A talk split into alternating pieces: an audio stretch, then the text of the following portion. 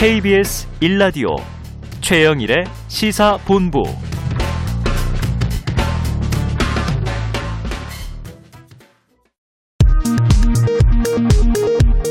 이 시각 라디오 정보센터 뉴스입니다. 18세 이상 백신 미접종자의 사전 예약 신청이 내일 오후 6시 마감됩니다. 예약자들은 다음 달 1일부터 16일까지 모더나 백신을 맞게 되며 2차 접종은 4주 뒤 실시됩니다. 더불어민주당 송영길 대표는 오늘 오전 당 최고위원회의에서 곽상도 의원의 제명 필요성을 언급한 국민의힘 이준석 대표를 향해 원내대표에게 지시해서 양당 원내대표가 합의해 제명 처리할 수 있도록 구체적인 실천 조치를 취해주기 바란다고 요구했습니다.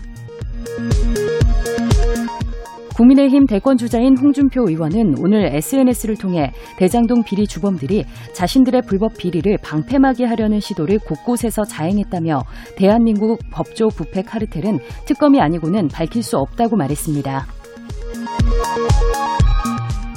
광주 민주화운동 당시 고등학생 신분으로 전두환 전 대통령을 비판하는 유인물을 배포했다가 옥고를 치른 이우봉 씨가 재심에서 41년 만에 무죄를 선고받았습니다. 코로나19 상생 국민지원금 지급을 시작한 지 23일 만에 지급 대상자의 95.5%가 지원금을 받은 것으로 나타났습니다. 지급 수단별로는 신용 체크카드가 73.5%, 지역사랑 상품권이 16.8%, 선불카드가 9.6%로 나타났습니다. 지금까지 라디오 정보센터 조진주였습니다.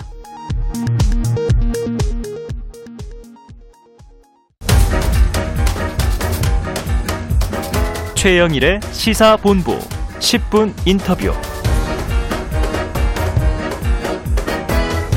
네, 최영일의 시사본부 2부 시작했습니다. 첫 번째로는 10분 인터뷰인데요. 지금 가장 이슈가 되고 있는 것을 10분 동안 10분 파헤치는 예, 그러한 인터뷰 시간이죠. 자, 오늘은요, 이 대장동 개발 의혹, 대선을 앞둔 상황에서 대형 비리 게이트로 뭐 연일 확대되고 있는 모양새인데요.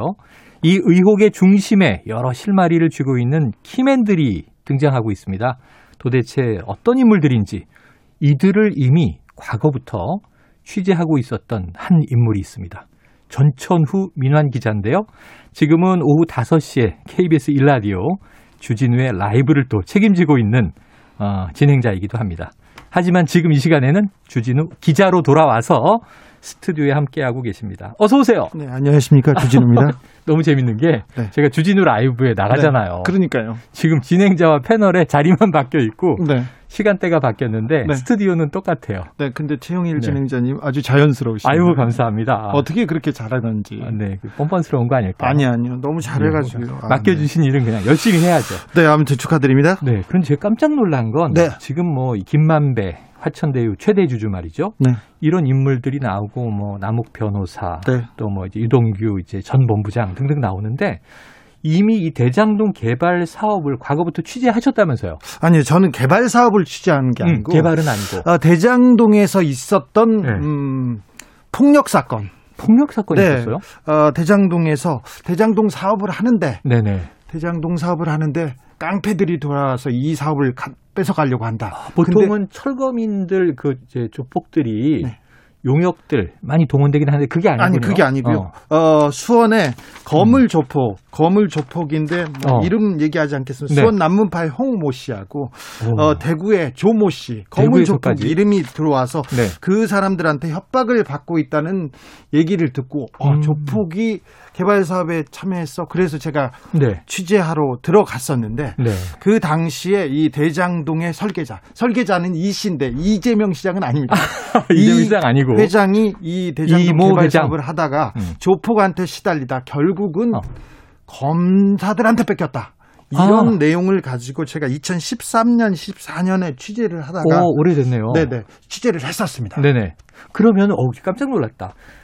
행동대원은 조폭들이 음? 당시에 사업을 설계하던 이모 회장을 밀어내는데 성공했는데 그 뒤에 조폭 뒤에 지금 검사 얘기하셨는데 뭐 법조 카르텔이 있었던 거예요? 어, 이분의 주장입니다. 그런데 그 원래 대장동 개발 사업은 2006년도에 어, 그 만들 설 만들어진 어, C 모 이런 회사가 있었어요. 네네. 그리고는 2008년 9년에 어. 1,800억 원 정도를 들여서 이 어, 대장동 부지를 삽니다. 네네. 그리고 개발 사업을 이렇게 쭉쭉 진행하는데 그때 음. 그분이 고용한 사람이 남욱, 정영학 이런 사람. 아, 그때 이런- 등장하는군요. 예, 이런 사람들이 등, 등장하고 초기에는 YTN 출신의 배모 기자.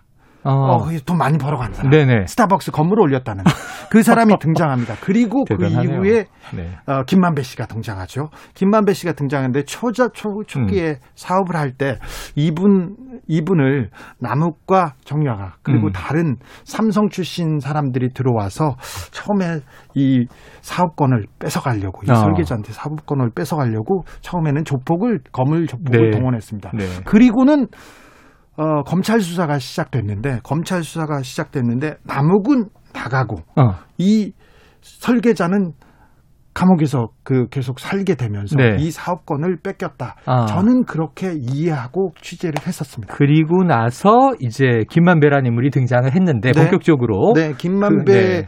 기자는 나중에 등장합니다. 아 근데 이제 그 과정에 또 성남시장이 이재명 시장이 당선되면서 네, 공영으로 해야 된다라고 하고 성남의 뜰이라는 SPC가 생기는 과정이에요. 당시 어, 예, 명함이 있어요. 대장동 이 설계자의 명함입니다. 근데 그 당시에는 이분이 음. 이 대장동 사업을 설계하고 어, 기획하고 모든 주인이었습니다. 결국은 조폭한테 밀려났다는 그 이모 회장이군요. 네, 조폭한테는 아니고요. 조폭한테는 이렇게 버텼는데 버텼는데. 검찰한테 밀려났다고 이렇게? 주장을 했습니다. 그 당시에 그랬습니다. 야, 2013년이니까 네. 이게 아주 뭐 7, 80년대 얘기도 아니에요. 불과 10년 전인데. 2013년도에 박근혜 네. 정부 초기였고요. 그리고 음. 2013년, 14년, 15년 그 사이에 이 사업권을 야, 네. 지금 설계자는 뺏겼다고 합니다. 지금 저희 저 우리 유튜브 동접이 난리가 났습니다. 지금 이저 시청하고 계신 김은함님, 주진우 기자님 반가워요. 네. 김우성님, 우리 주진우 기자 나왔어. 네. 그리고 이제 주진우 K8 라이브 맨날 나오고 있는데. 아, K8012님, 오옷 주진우 라이브 사회자가 바뀐 것 같아요. 약간 네. 그런 느낌이죠. 그렇습니다. 저도 좀 시간대가. 당황스러운데. 네. 네, 자 주진우 이름으로 도배되고 있습니다. 아, 오랜만에 민환 취재 기자로 돌아와서 당시 생생한 현장 얘기를 해 주시니까요. 자, 화천대유 대주주. 지금 주 기자님 취재 과정에서는 늦게 등장했다 얘기하셨는데 네. 지금은 핵심 인물이 돼 있는 김만배 씨 어떤 인물이에요? 김만배 씨가 이 화천대유를 세우고 지금 이 사업에 대장동 개발 사업의 핵심이 됐는데 그랬죠. 이분 기자였죠. 기자였죠. 원래 지방지 기자를 하시다가 어, 한국일보 음, 그리고 어, 머니투데이에서 경제지에서 법조 팀장이었습니다. 법조 법조 팀장. 팀장인데 기자가 기사는 안 쓰고요. 본인이 네. 좀 어, 부장검사나 차장검사급으로 이렇게 활동하면서 이렇게 사업을 했는데 저는 머니투데이에서 이 사업을 하는 걸 알고 있었거든요. 아 그래요. 그걸 알고 이렇게 용인하는 것도 조금 언론 윤리에 이게 좀 언론 윤리를 저버린다고 생각하는데 왜 통상 겸직 금, 금지인데다가 당연하죠. 그런데다가 이게 경제 신문의 기자가 네. 부동산 개발에 참여하고 있으면 사업을. 그 기사를 의심해야 되지 않나요? 그 기사를 의심해야 되는데 그 기사도 의심스러운데 기사는 잘 안 씁니다. 아, 그리고는 저는 쓰고. 저 이분이 저한테 제보를 많이 해가지고 아. 사업에 대한 제보도 많이 하고 그래가지고 네, 그래서 제가 조금 알고 지냈는데 나쁘지 않은 관계였어요. 이분이 이분이 어 굉장히 그 법조 팀장으로 있으면서 음. 그 검찰 음. 모의 관계자 그리고 특 중수부나 특수부 이렇게 잘 나가는 검사들하고 잘 네. 지냈어요. 아. 지금 나오는 검사들 있지 않습니까? 네. 변호사들 아, 김만배 씨하고 친한 사람은 맞지만 아주 친하고 가장 친한 사람들은 아닙니다. 네. 아니다. 네. 자 그러면은 진짜 다른 사람들이 나올 수도 있죠. 지금 요 오늘 터져 나온 뉴스인데 네. 이 지금 얘기하고 있는 김만배 이 화천대유 최대 주주의 누나와 네. 그리고 지금 윤석열 후보 네. 야권 이제 가장 유력한 후보인데 네. 그 부친 집거래 얘기가 터졌어요. 네, 네, 그렇습니다. 근데 이게 매수자를 몰랐다는 게 윤석열 후보 캠프의 이야기인데 네. 이두 사람은 관계가 있는 겁니까? 김만배 기자하고 윤석열 그 전 검찰총장이죠? 후보하고는 네 아는 사이죠. 아는 사이인데 김만배 기자가 네. 형이라고 불렀습니다. 어, 윤전 총장에게. 네. 그런데 네. 좋은 말은 안 했어요. 아, 좀 부정적으로 말 그 그렇게 친한 사람은 아닌데 형이라고는 부르는데 절친은 아니다. 네, 네. 네. 좀 부정적인 얘기를 많이 했었습니다. 아, 그래요. 어, 좀 박근혜 정부 에 대한 좀 비판적인 그 네. 취재를 할 때도 네. 굉장히 좀 안 좋게 얘기를 했었는데 어. 어쨌든 김만배 기자가 윤석열 후보를 형이라고는 불렀습니다. 요즘 이런 게 궁, 이, 저 민감하더라고요. 형이라고 불렀느냐? 네, 형이라고 형님, 불렀습니다. 형님이라고 불렀느냐? 형이라고 불렀습니다. 형이라고 불렀다. 상도 형이라고 불렀었고 박영수 특검한테도 아, 그럼 곽상도 전 의원에게 삼도형. 했습니다. 예. 그러면 서결이 형. 형이라고 불렀습니다. 석열이 형이라고는 안 아, 불렀고요. 형. 이라고 불렀습니다. 이름도 안 붙이고. 네, 그 형이 뭐 형이라고 부르면서 좀 네. 부정적으로는 얘기는 했으나 하지만 부정적으로 이 평가했다. 네. 평판은 부정적으로 이야기했다. 그렇지만 형이라고 했습니다. 그러면 지금 일단은 이 저 연희동에 네. 이 윤석열 후보의 이 부친의 자택을 매매한 것 네. 이게 지금 우연이다 이렇게 얘기하는 건데 거기까지는 취재 안 됐습니다. 어. 그거는 김만배 씨가 네. 이게 문제가 생기고 나서는 전화를 안 받아가지고 아 네. 하지만 예전부터 아는 사이였다. 아는 사이에는. 형이라고 불렀다. 네. 거기까지만 이제 이야기를 하도록 네. 하죠. 저는 거기까지만 취재돼가지고. 자, 그러면서 이게 쭉 진행이 돼요. 예. 그런데 지금 또 한 가지 궁금한 건 이런 대목이 있어요. 아까 이제 남욱 변호사 네. 이미 2009년경부터 이름이 계속 거론됐습니다. 남욱 변호사가 대장동에 그 법률 자문을 맡기 시작한 게 네. 2009년부터입니다. 2009년 12월부터 이 오래됐다. 설계자하고 예. 관계를 맡기 시작했습니다. 예. 그보다 정영학 그러니까 정영학 씨가 지금 세무 회계를 보던 사람인데 회계를 보던 사람인데 그분이 음. 먼저 저기 대장동 사업에 들어왔고 그 다음에 네. 남욱이 들어왔고. 합류했습니다. 회계사와 변호사가 들어왔어요. 네. 음. 제 취재로는 그, 그 당시에, 어, 박영수 변호사도 남욱 씨의 소개로 시작됐습니다. 남욱 네. 씨의 아버지가 남정 씨인데요. 네네. 어, 건축, 건설 업계를 이렇게 다니면서 어. 이렇게 좀 로비를 하시는 그런 분이세요. 아, 이 변호사, 남 변호사의 부친이 이미 네. 건설업 쪽에 네, 그쪽을 통해서 관여하던 분이다. 네, 남정 씨를 통해서 박영수 변호사를 소개받았다는 것이 음. 어, 그 대장동 개발 그 그 그 내부의 음. 이너서클의 얘기입니다. 그래서 지금 이제 박영수 전 특 검, 네. 거기다 권순일 전 대법관, 김수남 전 검찰총장, 네, 그분들은 다 김만배. 씨 인물이고요. 라인이고. 에, 김만배 씨 인물인데 배성준 YTS 전 네, 네, 네, 기자인데 네. 아까 이분은 말씀하셨던. 네, 이분도 좀 윤리적으로 좀 부도덕해서 제가 이름 아, 얘기하겠습니다. 네. 배성준 씨가 오, 김만배를. 끌어들였습니다. 처음에는. 아, 처음에는 김만배가 김만배는 멀리 있는 분이었는데 네. 배성준이 처음에 내가 이재명 시장하고 가깝다 어. 하면서 로비스트 역을 자, 맡았다. 자처하면서 일종의 뭐- 자처하면서 그냥 도와주고 이렇게 했는데 음. 직접적으로 어떤 활동을 했는지는 모릅니다. 예. 그런데 배성준 씨가 처음에 나서서 자기가 역할을 이렇게 하는데 음. 그때 계속해서 김만배 씨가 음.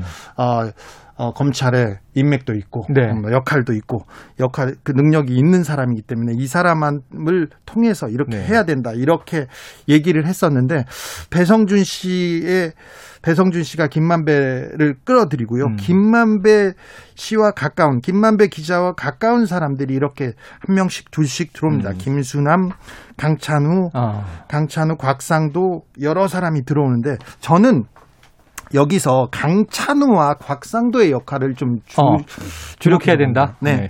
2013년도에 제가 네. 그이 대장동의 주인이자 설계자가 음. 조폭한테 협박을 받았다고 예. 얘기했지 않습니까? 네. 조폭한테 협박을 받고 2013년부터 경찰 수사가 시작됩니다. 네. 그리고 2014년 처음에는 분당서에서 시작하다가 음. 그 다음에는 경기청 남부서에서 시작되다가 네. 수원지검에서 직접 들어오는데 그때 강찬우 수원지검장이었죠. 네. 그 당시에 수사를 했는데 어. 수사를 제대로 안 하고 아, 제대로 안 하고 설계자 그러니까 주인한테는 가혹하게 하고 피해자한테 가혹하게 하고. 어, 남욱과 다른 사람은 어. 좀 봐주더라는 거예요. 예, 예. 봐주더라는 거예요. 결국 남욱은 어, 구속됐으나 무죄로 풀려나왔고 네, 네. 그리고는 이 아무개 씨 시- 실제 주인만 그 거의 모든 책임을 다 떠안았는데 네. 이 강찬우 지검장이 나중에 화천대유에 고문으로 오지 않습니까? 네.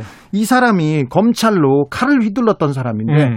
나중에 보니까 남욱에 방패를 하, 고 있는 거예요. 음. 이건 조금 잘못됐지 않습니까? 그래서 그렇죠. 그렇죠. 이 어, 대장동 설계자의 얘기로 보면 음. 이 강찬우와 곽상도, 곽상도 어, 당시 민정수석이었고 그렇죠. 그리고 친박계에서 굉장히 큰 힘을 그렇죠. 어, 휘둘렀습니다. 네. 그 박근혜 정부의 음. 초대 민정수석인데 네. 그 자리는 아무나 갈 수 없습니다. 그렇죠. 아무나 갈 수 없고 굉장히 어, 힘이 있는 사람인데 음. 곽상도 강찬우 라인이 이렇게 움직였다. 이그 이후에 부분에 대해서 네. 어, 큰 의혹을 두고 음. 대장동 개발한 사람들은 보고 있습니다. 자, 이거 오늘 시간을 좀 한 5분 더 배정했는데도 네. 이 끝났어요? 일부만 됐어요. 일부만. SK. SK 자금 등등 해서 SK 지금 얘기해야 될거 아니에요? PD님이 네. 어, 2탄을 재구성한다. 이탄 재구성 왜냐하면 이 대장동 개발은 여기 계속 갈 사안이기 때문에 주, 주 기자님 한 번 더 나와 아니 최순실 얘기 나와야 되는데. 그러니까. 아니 그 그건 제가 주진우 라이브에서 할게요. 안 돼요. 시사본부에서 해주셔야 돼요. 아니 저 저도 먹고 살아야죠. 여기서 1탄 시작했으니까 우리 정신없는 삼님 재밌어요. 주진우 기자님 덕분에 어려운 이슈가 깔끔하게 정리되는데 지금 1탄만 끝난 겁니다. 자 잠시 후 5시 5분이요. 오늘 주진우 라이브에서도 기대해 주시고요. 또 거기서 못다한 얘기는 시사본부에서 다시 모셔서 이야기 나누겠습니다. 네. 오늘 너무 감사합니다. 감사합니다. 주진우 라이브. 네. 주진우 라이브 감사합니다. 5시 5분.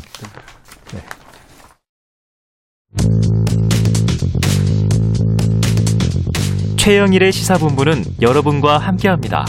짧은 문자 50원, 긴 문자 100원이 드는 샵 9730. 라디오 어플 콩과 유튜브는 무료로 참여하실 수 있습니다.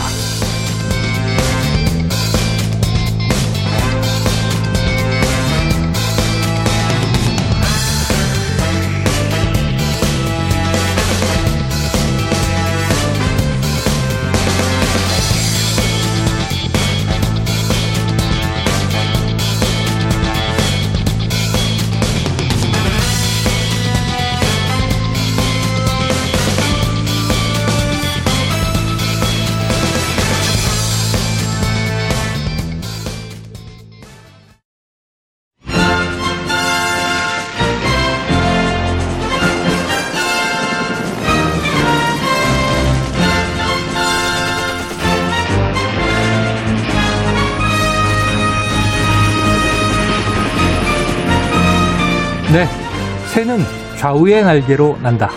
이고 리영희 교수님의 이야기인데요. 책 제목이기도 하죠.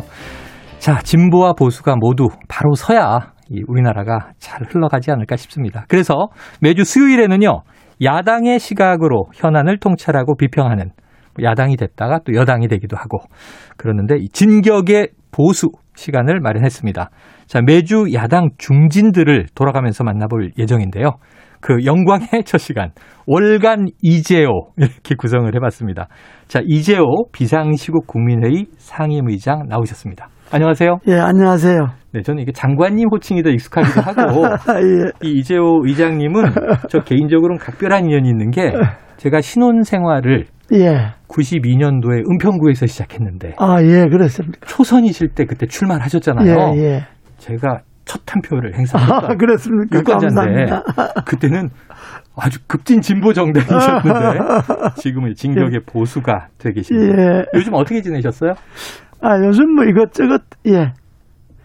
그 뭐, 여러 가지 활동들. 예, 뭐, 이, 야권에 있다 보니까 전국이 복잡한 만큼 네. 우리도 뭐 복잡하죠. 네, 내부도 복잡하고 예. 또 이제 의장님 생각도 많으시겠어요. 예, 네. 자 그리고 이제 이 진격의 보수 시간을 좀또 거들어주기 위해서 예. 지옥에서 온 fact checker, 네, 팩트를 체크하는 분입니다. 예, 예, 네, 예. 이제 일명 헬마우스라고 불리는데요. 예. 요즘 또 어디서는 퀵마우스라고도 하고요. 저 지금 임경빈 fact checker, 네. 퀵이 맞아요, 헬이 맞아요? 아, 둘 다 맞습니다. 아, 안녕하세요. 예, 예. 헬마우스라는 거는 원래 이제 기본적으로 독서를 장착하는 네. 컨셉이기 때문에 음. 원래는 이제 비방용입니다. 아 비방용 헬마우스. 주로 이제 유튜브용이고요, 헬마우스는. 근데 요즘은 이제 제가 좀 방송을 좀 하다 보니까 네. 약간 튜닝을 해가지고 어. 아, 방송용 헬마우스도 가능합니다. 어 그래요. 예, 그래서 이제 오늘 이제 시사본부에서는 음. 방송용 헬마우스로 그럼 매운맛, 순한맛, 뭐 요즘 이런 표현이네요. 요즘 좀 순한 맛 헬마우스로 기억해 주시면 좋겠습니다. 장관님하고 잘 만들어 보겠습니다. 네.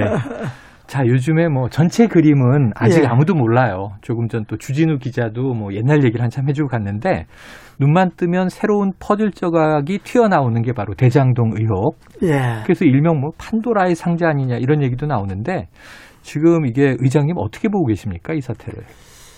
원체, 저, 규모가 크니까요. 네. 비리 규모가 원체 크고, 또 관련자가 원체 많으니까. 등장인물이 많아요. 이게 뭐 간단 명료하게 뭐 정리되려면 음. 시간이 좀 걸리지 않겠어요? 아, 시간이 좀 걸릴 것이다. 예.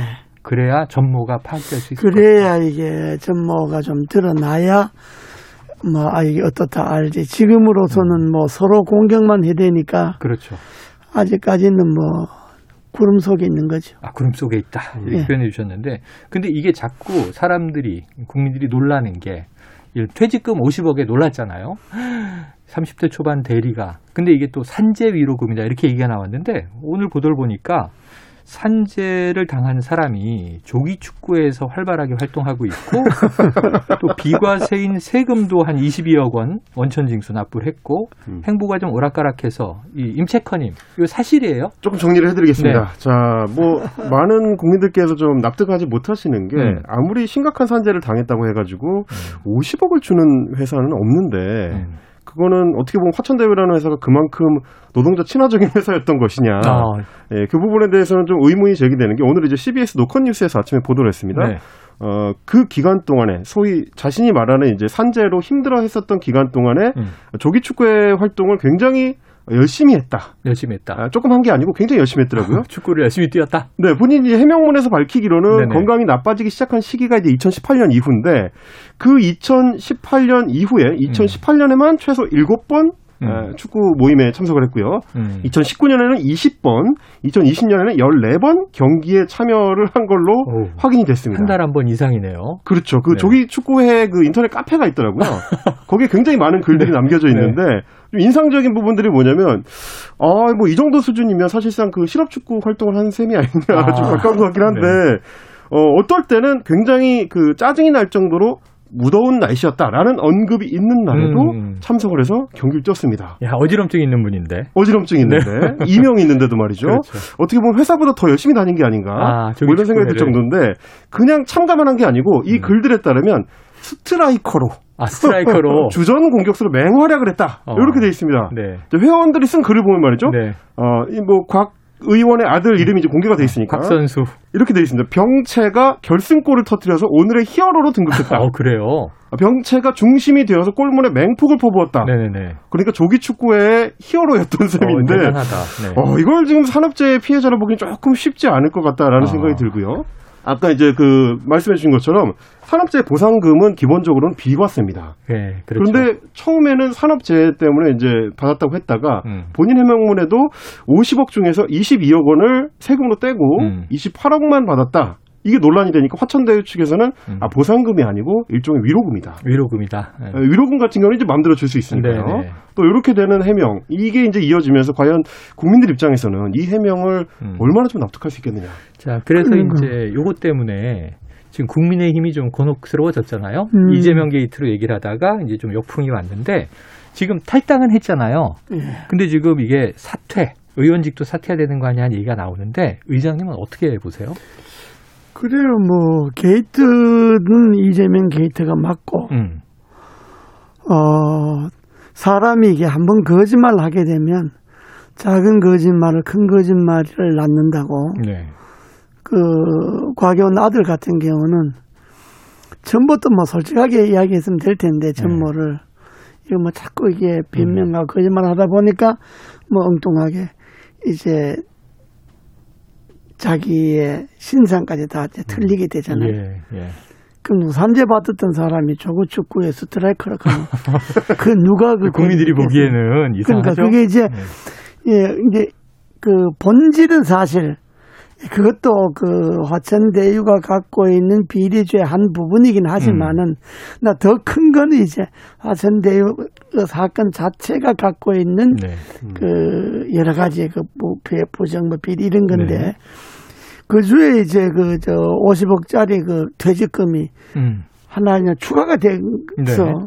국민들로 하여금 공분을 더 사게 만들어 버린 예, 거죠. 예. 그러니까 좀 초점이 전환됐다 이렇게 그렇죠. 보십니까? 초점이 뭐 초점 자체는 간 건 아니지만 네. 그러나 곽상도 의원 아들 경우는 그거는 우리 젊은 근로자들뿐만 아유. 아니라 직장인들뿐만 아니라 중년 근로자 아, 하여튼 놀랍니다. 월급 받는 네. 월급 받고 사는 그렇죠, 모든 그렇죠. 사람들에게 네.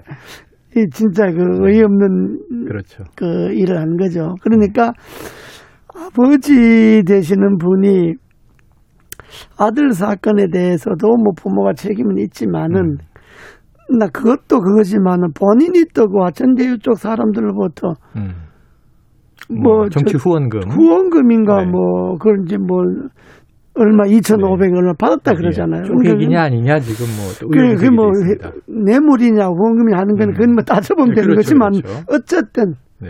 어쨌든 그거는 그 후원금을 2,500을 쪼개서 받을 정도면 그쪽 후원금을 주는 사람들을 알고 있다는 거잖아요. 네, 네. 관련이 모르는 있다. 사람이 생판 모르는 사람이 뭐 예. 500만 원씩 이렇게 뭐 그렇죠, 그렇죠. 쪼개서 뭐 주고 그러겠습니까? 아이고. 우리도 국회 네, 내봤습니다만. 모르면 10만 원도 보통 주기 힘들죠. 아, 이거는 그게 아니 그렇게 안 하죠. 네. 주는 사람은 다 자기 이름을 내고 싶어 하고 내가 맞습니다. 돈을 얼마 준다는 걸 본인에게 알리려고 하는 게 후원금이 성격인데 그렇죠, 그렇죠. 이제 그런 걸로 보면 곽성도 음. 의원은 의원 또 그동안에도 곽상도 의원이 한 일이 있잖아요. 네. 가장 정의롭고 가장 공정한 주장만 해왔잖아요. 네. 네. 대통령 그것이- 일가에 대해서도 예, 상공격을 그러니까 했습니다. 자기의 그동안에 한 은행하고 음. 자기 스스로의 그 삶하고는 다르잖아요. 아, 그러니까 사퇴하는 것이 맞죠. 사퇴가 뭐 맞다. 긴말 필요 없이. 그런데 이제 이준석 대표는 뭐 음. 이제 제명까지 거론을 했고, 근데 또 김재원 최고위원은 사퇴할 사람은 아니다 이런 얘기를 했어요. 그럼 이제 사퇴를 실제로 할 수 있다고 보십니까? 사퇴감이다 여기까지는 얘기해 주셨는데 아마 사퇴해야죠. 사퇴해야 된다. 어, 저는 사퇴하리라고 봅니다. 네. 뭐 본인도 양식이 있다면 어, 이 정도 되면 사퇴하는 게 옳고 김정은 의원이 하는 이야기는 뭐 그건 개인적인 네. 이야기일 수도 네. 있는데 뭐 개인적으로야 뭐 다 이렇게 저렇게 음. 생각할 수도 있겠지만 네.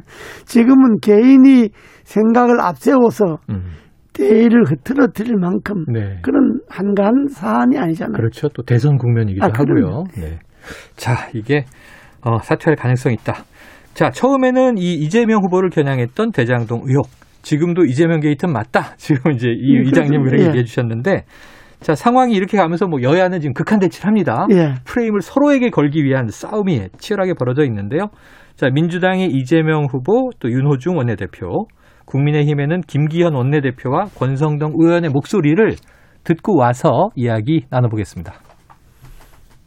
대장동 의혹을 국민의힘 게이트로 규정한 민주당 이재명 후보. 대장동 개발 사업에서 드러난 것 같은 부동산 불로소득을 전액 환수하는 제도를 만들겠다고 했습니다. 우리 국민의 짐, 아, 죄송합니다. 어, 도둑의 힘, 아, 이것도 아닙니다. 에, 저희 국민의힘이라는 이름의 이 부정, 부패 정치 세력들에게 감사한 생각을 가지고 있습니다. 민주당도 이 후보를 엄호하며 곽상도 의원 아들의 50억 원 수령 문제를 집중 거론했습니다. 곽 대리의 50억 퇴직금 민정수석 아버지에게 준 뇌물로 보는 것이 국민 상식일 것입니다. 반면 국민의힘은 이 사안의 본질은 부동산 특혜로 설계자는 이재명 지사였다고 맞받았습니다. 화천대유 일개 직원이 50억을 수령할 만큼 아수라파를 키워놓은 장본인 다른 사람이 아니라 바로 이재명 후보 본인입니다. 국민의힘 게이트라면은 특검을 두려워할 이유가 어디에 있습니까? 자, 지금 특검 얘기 권성동 의원 목소리로 음. 나왔는데 자, 이게 이재명 후보가 아까 말씀하신 대로 네. 지금 야권에서는 대장동 개발 의혹의 몸통이다. 이 당시 이재명 성남시장이다. 이렇게 얘기하고 있는데 오히려 국민의힘 게이트다. 이렇게 역비난을 강하게 했어요. 어떻게 예, 들으셨어요? 그런데 그 뭐 이재명 그 후보 입장에서야 뭐 무슨 소리라도 하죠 지금 네, 네. 지금 뭐 뭔 소리를 못 하겠습니까? 어제 토론에서는 정신 차려라 이런 얘기를 예, 뭐 했습니다. 온갖 다 그런데 이재명 후보 본인이 음. 이 대장동 이 개발 계획은 내가 설계한 거다라고 본인이 입으로 네. 얘기를 이야기했잖아요. 네. 내가 설계한 거고 음. 소위 이재명 행정의 가장 큰 치적이다. 음. 그래 본인 입으로 자기가 그걸 설계하고 음. 우리 임동규는 그냥 자기 밑에 심부름하는 사람이다 이렇게 네, 본인 네. 입으로 이야기를 했잖아요. 이동규 본부장에 대해 그러니까 그래놓고 또 뭐 어, 이거는 이 대장동 개발 거는 설계자부터 뭐 발본 세고 해야 된또 이렇게 또 이야기를 또한 거고 네. 그러니까 특검을 해야 된다 그죠. 어. 그러니까 아, 본인이 설계했다 그랬으니까 또 이 김동규라는 그 소위 그 주된 인사는 자기 밑에 있던 사람이고 네. 음? 그러니까 이거는 특검을 하면 네. 되는 건데 음. 특검을 안 한다 그러니까 오히려 더 이상해지는 이상해지는 것이다. 이상해지는 거지. 여기서 제가 이제 어, 역할대로 딴지를 한번 들어가 보겠습니다. 일단 아마 이렇게 해명을 할 것 같습니다. 이재명 후보 측에서는 입장에서는. 지금까지 얘기했었던 게 그 이제 설계라는 단어에 주목할 게 아니고 네, 네. 에, 그때 이제 이재명 후보가 얘기했던 설계라는 거는 민관이 공동 사업을 할때 네. 민간과 공공 부문이 수익을 어떻게 나눌 것인지를 설계했다. 그게 주로 이제 성남시 환수분 그렇죠. 이제 5,500억 5,500억 이상. 원을 환수하는 부분에 대한 설계를 유동규 본부장한테 맡겨서 그 어. 부분을 갈라치기 한 것이다. 공영부문의 네. 설계다. 그러니까 이제 전체적으로 민간이 이거를 자기들끼리 배분을 어떻게 할 것인지를 네. 설계했다는 얘기가 네. 아니다라는 게 이제 이재명 후보 측의 그거는 입장인데 요건 어떨까요? 그거는 말장난인데 아하. 말장난인 게 설계라 그러면요. 이재명 후보가 성남시장 했잖아요. 음. 사업의 인허가권을 갖고 있잖아요. 그, 그렇죠. 네, 그렇죠. 음. 대장동 개발의 인허가 자체를 자기가 하는 겁니다. 음. 그것이 설계의 영역입니다. 음. 어. 그냥 설계가 뭐 쪼- 쪼가리에 뭐 그림만 그려 놓는 게 어. 설계가 아니고 음. 이건 이렇게 이렇게 해서 거기에 따른 인가 어. 허가 이걸 전부 행사하는 게 어. 설계거든요. 사업 진행 계획까지. 그게 설계지. 설계 어떤 어떻게 보면 핵심이죠. 그렇죠. 그게 설계지. 인허가가 설계의 핵심인데 음. 인허가 빼고 그림만 그려 놓으면 그게 저 쪼가리지. 그게 뭐 의미가 자, 있나요? 구체적인 청사진의 인허가권을 음. 갖고 있었기 때문에 그렇죠, 그렇죠. 지금 이제 아, 임태권이 그렇죠. 말씀은 자기는 또 그걸 네. 영광스럽게 생각하잖아요. 내가 이걸 네, 네. 시적 설계하고 사업 으로. 그러지 인허가 하고 뭐 그러죠. 다 이렇게 네. 대장동 개발 이렇게 만든 게 내 업적이다 이렇게 자랑을 했는데 음. 그 자기가 그냥 분리하려 그러니까 또 말을 요렇게 저렇게 바꾸고 음. 요런 말 저런 말 하는데 그건 국민들이 들을 때 음. 옳지 않아요. 옳지 않고 아 그렇다면 뭐 그냥 어 특검 해 보면 그림만 그렸는지 네. 인허가다 행사했는지 알잖아요. 임태권이 말씀을 들으면 또 그냥 이제 이 시장의 당시 역할은 설계라는 표현이 그렇죠. 6대 4 음. 공영 6 네. 사는 알아서 그러니까 요 정도의 이제 결정이 그러죠. 설계라고 볼 수 있느냐 이런 또 역공이 있어요. 자 여기서 한번 이저더 진행을 해보죠. 예. 이 국민의힘이 슬로건을 계속 쓴 게 화천대유는 누구 겁니까? 이거 과거 이제 저 MB 정부 때 그 많이 듣던 이- 소리. 이명박 대통령에서 다스는 누구 겁니까? 이거가 지금 패러디가 됐는데요. 이 슬로건이 또 이제 야권 인물들이 자꾸 등장하다 보니까 부메랑을 맞았다 이런 얘기도 있는데 과거 이 사건을 닮았다. 잠깐 언급해 주셨죠? 한번 그 이야기를 우리가 듣고 와서 이야기 계속 이어가겠습니다. 다스는 누구 겁니까? 검찰 수사는 이 한마디에서 시작됐습니다. 그런 나인데 물을 일은 아닌 것 같습니다. 예. 최근 검찰 수사는 처음부터 나를 목표로 하는 것이 분명합니다. 결국 형 이상득 전 의원의 휠체어 소환. 다스 누구 거라고 생각하시나요? 조카 이동영 다스 부사장에 이은 아들 시영 씨까지 일가가 줄줄이 검찰에 소환됩니다. 모두 피의자 신분입니다. 다스 실소유주 누구라고 진술하셨습니까? 네, 뭐 조동차 성실히 잘 받았습니다.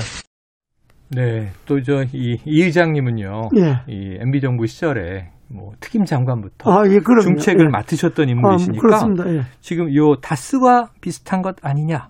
어떻게 보세요? 어, 구호는 뭐 비슷하죠. 어, 다스 누구 거냐? 예. 대장동 화천대유 예. 누구 거냐? 그게 이제 그런다 성질이 다른 거는 성질은 다르다. 다섯 개는 개인의 그 가족 회사의 네. 이제 소유가 그 형으로 돼 있는데 음. 이제 그 이명박 거라고 이제 해갖고 이제 예, 법원 결정까지 나온 거죠. 네. 재판을 받았는데 그 재판 1심, 2심, 뭐 3심까지 다 가봤는데 법원에서는 그게 증거를 댔는데 음. 그 증거를 증명할 증명력이 없는 거예요. 어. 예를 들어서 이 사람이 이렇게 이야기했다 그러는데 그럼 그 사람을 증인을 데려와야 되잖아요. 네. 그 증인을 하면 안 데려와. 음. 미국에 가 있다. 안 데려와. 그래서 검찰이 자기네들이 증거를 증명할 수 있는 건 한, 1, 2, 3심 동안 한마도 안 데려온 거예요. 어. 네, 그러니까 그거하고는 좀막 구호는 같은데 음. 에, 내용은 좀 이제 다르긴 한데 그래 이거는 화천대는 누구 겁니까 하는 거는 이것이 이재명 지사의 거라고 말할 수 있는 증거와 증명할 수 있는 것이 음. 지금 많이 널려 있잖아요. 네.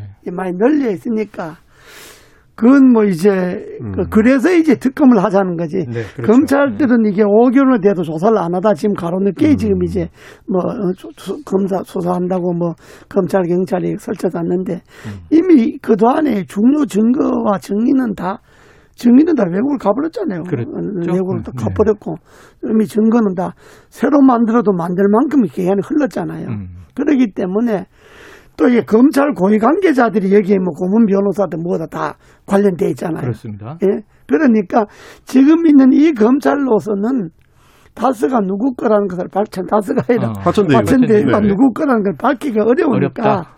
그러니까 특검을 해갖고 네. 음. 화천대유 누구 거냐를 밝히자. 음. 그런데 화천대유는 누구 거냐라는 이 물음에 대한 대답은 특검을 통해서 밝혀질 수밖에 없다. 아. 이런 이야기 아니겠습니까? 네. 제가 여기서 또 한 번 또. 딴지를 들어, 들어가 보도록 하겠습니다. 네네. 그 이제 말씀하신 것처럼 이제 다스하고 구호는 똑같은데 성격이 좀? 다르다. 음. 어, 거기까지는 저도 이제 어.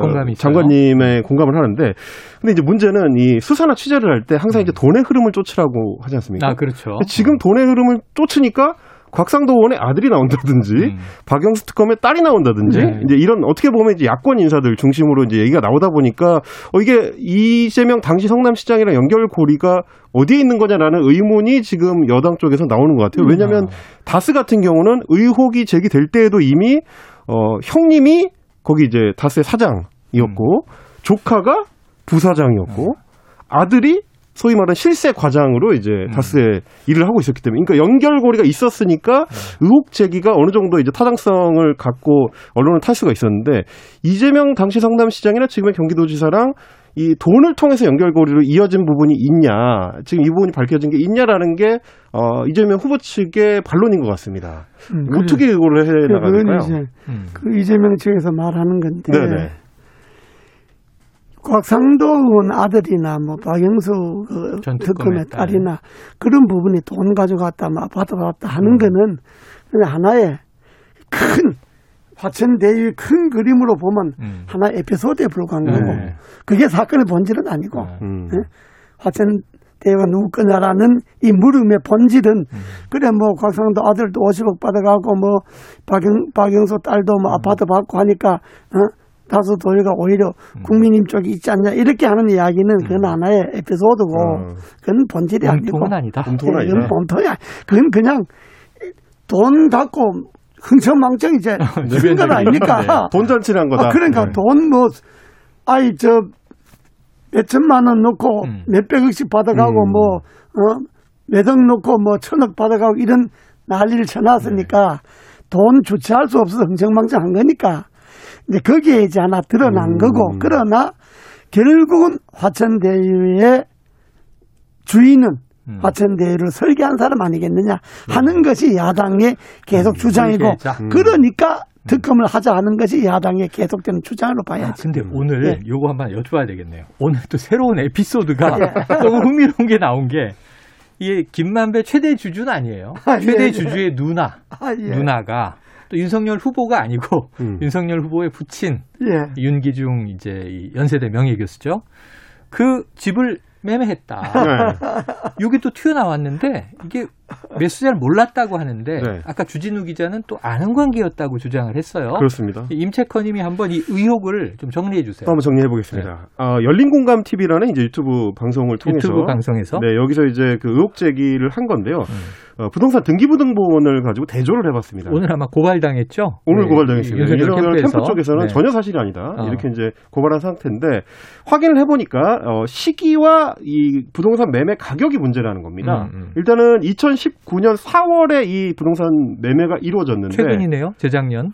어, 음. 이제 그 검찰총장에 임명되기 직전 아, 직전. 인사청문회를 앞두고 있던 시점입니다. 네. 그 시점에 윤 후보의 아버지인 윤희, 윤기중 씨의 네. 연희동 주택 음. 이거를 이제 어, 김모 씨가 사들였는데 음. 말씀하신 것처럼 김만배 씨의 친 누나입니다. 음. 근데 친 누나에 그치는 게 아니고 어. 어, 화천대유의 관계사인 천하동인 3호 네. 여기서도 거의 천억 원 가까운 이윤을 이제 배당 받은 걸로 지금 알려져 있는데 아, 거기에 등기 이사입니다. 아, 눈이 그 누나가 그렇습니다. 김만배 최대 주주의 누나도 등기 이사다. 그렇죠. 단순한 천하동이네. 그러니까 누나가 아니고 이분도 네. 화천대유 관계자 그리고 이제 이기 때문에 그 부분을 좀 지적을 하는 거고 또 하나는 뭐냐면 이제 매매가가 19억 원이라고 됐는데 네. 열린공감 TV에서 부동산들에 확인해 보니까 시세가 33억에서 한 35억 정도 된다. 음. 그렇다는 얘기는 거의 이제 반 가격으로 어, 내려치기를 했다는 얘기인데 이거는 이제 다운 계약서를 써서 현금을 따로 챙겨준 거 아니냐 음. 이런 식의 의혹 제기가 된 상태입니다. 그래요. 자, 오늘 뭐 이런 보도도 나왔네요. 그러니까 윤석열 전 총장이 직접 이 김만배 씨를 알고 있었느냐 이 질문을 받았고요. 자, 그분이 서울지검 대검을 출입했을 것이고 경제신문의 법조팀장이니까 우리도 인사 이동을 하면서 왔다 갔다 하니 모른다는 것은 말이 안 된다. 그러니까 안다는 이야기를 이제 조금 우회적으로 시사하면서 개인적인 친분은 전혀 없다. 이렇게 얘기했고 아까 주진우 기자는 김만배 불렀다. 씨는 형이라고 불렀다. 윤석열 이제 저 총장을 자 이렇게까지 얘기가 나왔는데 그- 요 요 부분은 예. 어떻게 보세요, 그뭐 이장님? 줄, 줄 기자는 항상 앞서가는 사람이니까. 앞서가는 사람으로 비정을 그, 주셨어요. 그 말은 뭐 다들 그 없지만은, 근데 그건 뭐, 저도 그런 요소를 보고, 아, 음. 이거 또 막 시끄럽겠구나라고 네네네네. 생각은 했는데, 그러나 그 아버지 집을 음. 김남배 누나라는 사람이 산 거니까, 네. 그건 그냥 부동산 거래로 봐야지, 부동산 거래다. 그게 뭐 정치적 의미를 네네. 그 가미할 필요는 없지 않느냐. 어. 내 생각은 그래요. 그건 윤석열 개인이 집도 아니고 어. 개인 이름으로 등기되어 있는 집도 아니고 네. 윤석열 아버지 집을 예. 김남배 누나는 사람이 내가 김남배 누나인데 음. 내가 이런 이런 사람이다 하고 땅을 집을 산 것도 아니고 음. 그냥 부동산에서 소개해서 뭐 산 거니까 네. 현재는 매수자를 몰랐다는 게 윤캠프 입장이에요. 네. 그러니까 뭐 모를 대로. 수도 있고 네. 뭐 나중에 뭐 사고 난 다음에 뭐 이야기는 듣- 나가 어디 네. 팔았다 뭐 네. 집 팔았다고 이야기는 들을 수도 있겠지만 음. 그러나 김남배 누나가 내가 김 이런 이런 사람의 뭐 천하 도인의 뭐 이사고 내가 김남배라는 사람 누나고 그러니까 내가 당신 집을 사겠다 뭐 이렇게 이야기하고 산 건 아니니까 그냥 부동산 거래로 봐야죠. 음. 네. 예. 부동산 거래로 그래 본다. 봤는데 하필 그게 윤석열 아버지 집이니까 맞아야 되는 거지. 네. 그래서 지금 하필을 말씀하시니까 네. 제가 이제 그 부분을 좀 더 얹어서 말씀드리고 싶은 게 뭐냐면 음. 제가 그 연희동 그 동네를 좀 잘 압니다. 아 그래요. 왜냐면 제가 그 연희동 그 동네에 살진 않았는데 네. 연희동 그늘이라고 하는 동네에 살았어요. 아 연희동 그늘. 그 산 넘어. 아, 연희동 근처. 그렇죠. 이 집이 매매된 동네는 아주 양지바른 연희동이고 아, 네. 저희 집 있는 데는 이제 약간 좀 그늘진 동네. 음. 이래서 잘 아는데 진짜 찐 부자 동네거든요. 아 그래요. 그래서 실제로는 이 지역이 매매가 이루어질 때 부동산을 통해서 직접적인 매매가 이루어진다기보다는 네. 보통은 아름아름 그렇죠. 이렇게 이루어지는 진짜 부자 동네다 이런 부분이 하나 있고 음. 아무리 금매로 내놔도 보통 한 2, 3억 정도 싸게 내놓는 거는 모르겠는데 네. 한10몇 억씩의 차이가 나는 수준의 금매가 된다. 음. 이거는 직접적으로는 좀 어, 얼른 납득이 좀 안 되는 이런 부분도 좀 있는 것 같아요. 그건 좀 생각해 볼 문제는 있어. 네. 30억짜리인데 19억에 샀다 가면 네. 그건 좀 뭐, 그, 그 매매 자체에 대해서는 아. 문제가 있을 수가 있는데, 음, 네. 예? 있는데, 윤석열 아버지 집을 샀으니까 윤석열하고 관계 있지 않냐. 네. 이거는 좀 과도한 해석이다. 그렇죠. 이 말이지, 내 자, 말은. 이게 워낙 오늘 튀어나온 뉴스다 보니까 예, 아까 예. 에피소드라고 말씀하셨는데 뭔가 깊숙한 관계가 있는 것인지 정말 에피소드로 흘러가는 별것 아닌 문제인 것인지는 지켜봐야 되는데 그것도 특검하지 뭐. 네. 또. 그러니까 특검하자. 야 역시 기승전 특검이에요. 자 의장님 이게 월간 이제 오다 보니까 예. 또 이제 한 달 후에 10월 후반에 예, 될 예. 때는 사건이 많이 진행됐을 것 아, 같아요. 예, 그렇습니다. 한번 그때를 기대하면서 기다리겠습니다. 자, 최영일의 시사본부에서 야심차게 준비한 진격의 보수 오늘 첫 시간인데 자, 이재호 전 의원님, 전 장관님, 지금은 상임 의장님, 그리고 임경빈 팩트체커, 임 작가와 함께 했습니다. 오늘 두 분 고맙습니다. 예, 감사합니다. 감사합니다.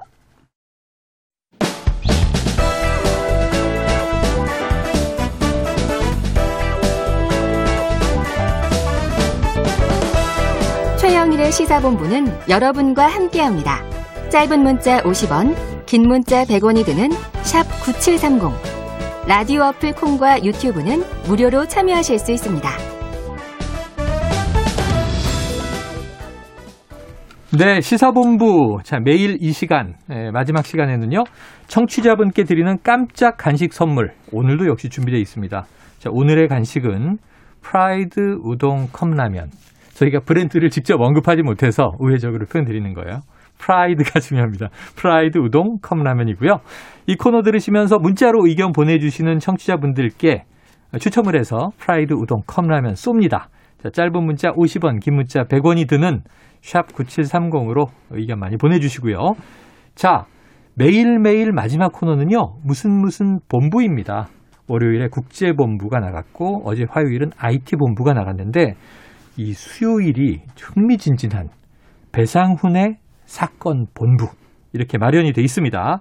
이 다크한 소식을 몰고 다니는 다크 초콜릿 같은 남자.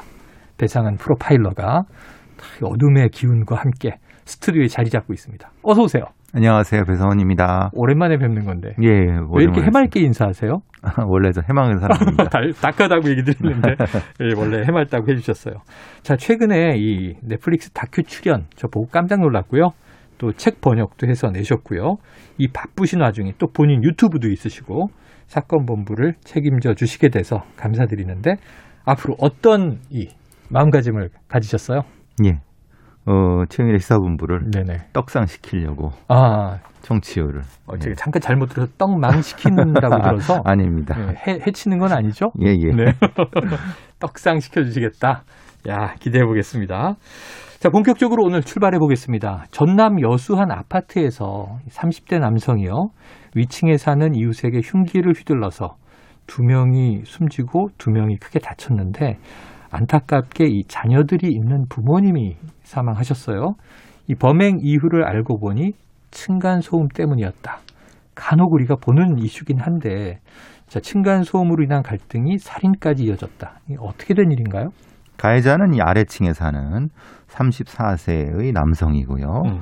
피해자분은 아까 말씀하신 대로 어, 부부, 40대 부부시고 어, 그 돌아가셨고요. 네. 어, 그분들의 부모님, 60대 분은 중상을 입으셨는데 뭐 다행히 돌아가시지 않았고 어, 두 명의 자녀는 다행히 또 음. 어, 저기 화를 피한 상태이고 그 이전부터 지속적으로 관련된 어떤 스트레스라든가 음. 여러 가지 갈등이 있었나 봅니다. 네네. 근데 실제적으로 그게 그게 주요 요인인지 아니면 다른 요인인지는 수사를 해봐야 되는 상황이지만은 네.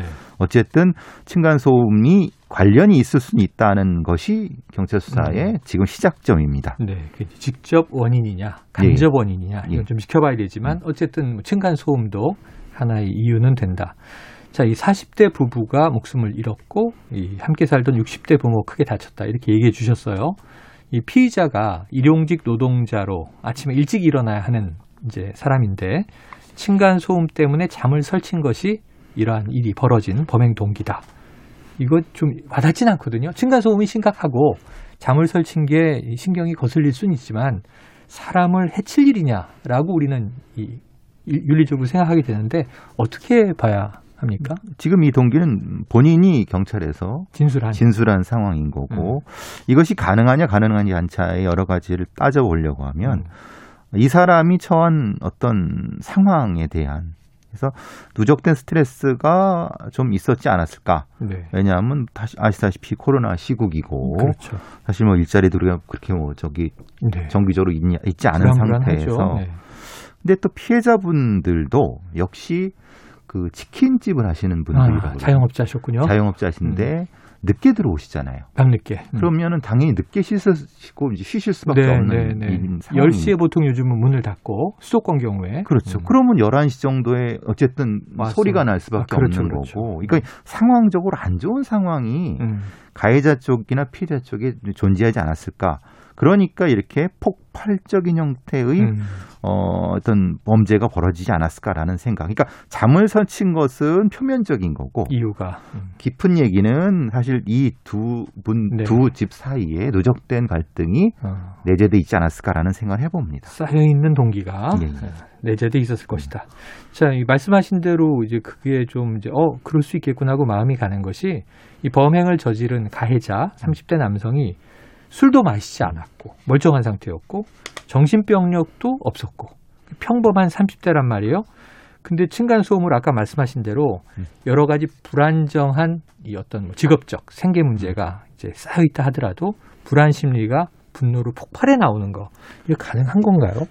예, 지금 이전에도 가끔 나올 수 있는데 뭐 통계적으로는 한 1년에 한 3건 정도 살인 사건이 벌어진다고 합니다. 네, 네. 층간 소음 층간소음 관련된. 부분에서 그 소- 소음 자체의 범죄 자체도 대단히 좀 잔혹하게 그러게요. 도구 자체를 가지고 음. 뭐 흉기라든가 둥기를 네, 가지고 네. 있는 상태이고 그 이전부터 갈등이 있었다. 쫓아 올라가서 따지기도 하고 뭐 고소도 하고 뭐 경찰이 출동하기도 네. 하고 이게 이제 반복되는 경우는 이런 경우까지 나가는 것이 아니겠느냐라고 음. 하는 전문가들의 얘기가 있습니다. 자, 지금 뭐 우리 청취자분 중에 0974님, 저도 아파트에 살고 있는데 겁나네요.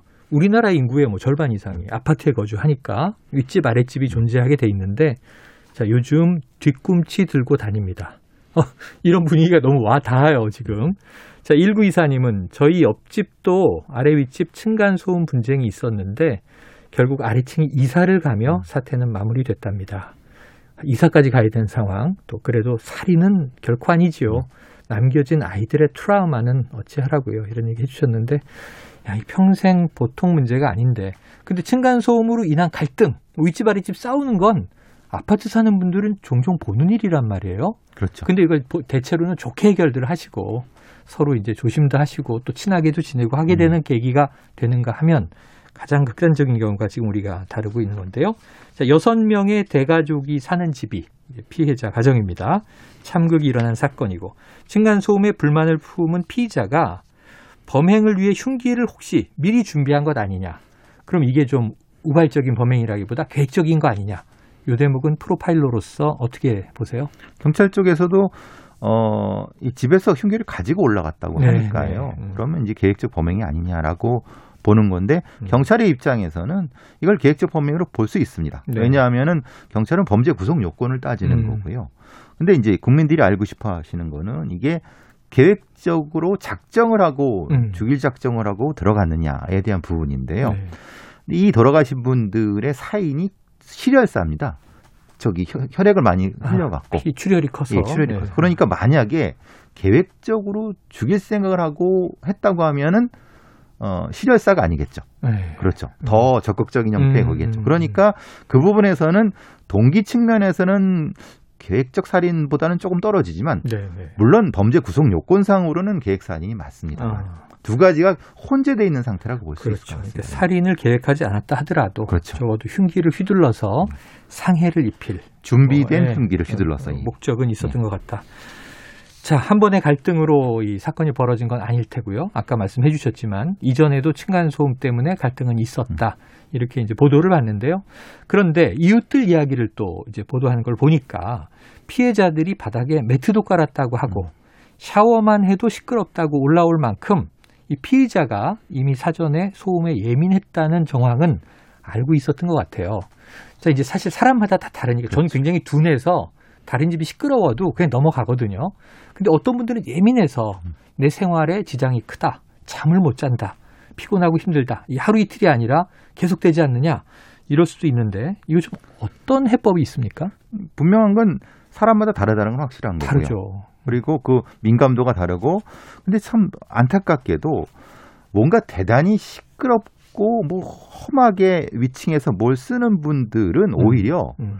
반응이 격렬하기 때문에 네. 그, 그 분들에 대한 공, 뭐, 뭘 한다고 하면 맞서 싸우죠. 네. 그러니까 실제로는 큰 형태의 범죄가 벌어지기보다는 음. 사실 이게 안타깝게도 지금 이, 이 건처럼 네.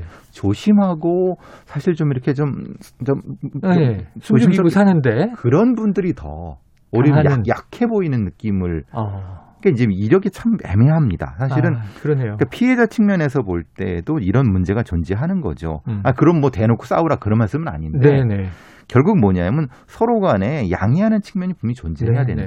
예를 들면 일종의 시간표를 한다든가 네네. 우리는 요렇게 그 퇴근 시간이 요렇고 출근 시간이 요렇고 요런데 요때는 양해해 주십시오. 이때가 좀 시끄러울 수 있습니다. 조금 그렇다. 네. 저희가 근데 사실 요만큼 매트를 깔고 있으니까 요 부분에 음. 대해서는 양해해 주십시오라고 이렇게 음. 서로 양해를 구하는 음. 형태가 되었어야 네, 되는데 우리는 우리대로 조심하지만 그쪽에서 또 신경이 쓰이신다면 요 시간대는 요거 좀 양해 부탁드립니다. 그렇죠. 네. 그러니까 그런 부분이 있어야 되는데 불행히도 지금 이 가해자 피해자쯤은 그런 얘기가 되기까지는 아직 좀 시간이 좀 그랬던 네, 것 같습니다. 그렇습니다. 그래서 보통 아파트는 우리가 이제 공동 주거하는 공간이기 때문에 윗집 아랫집이 아이들이 있고 그러면 인사하고 음. 통성명하면 일단 아는 사이가 되면 우리가 험하게 못 하잖아요. 네.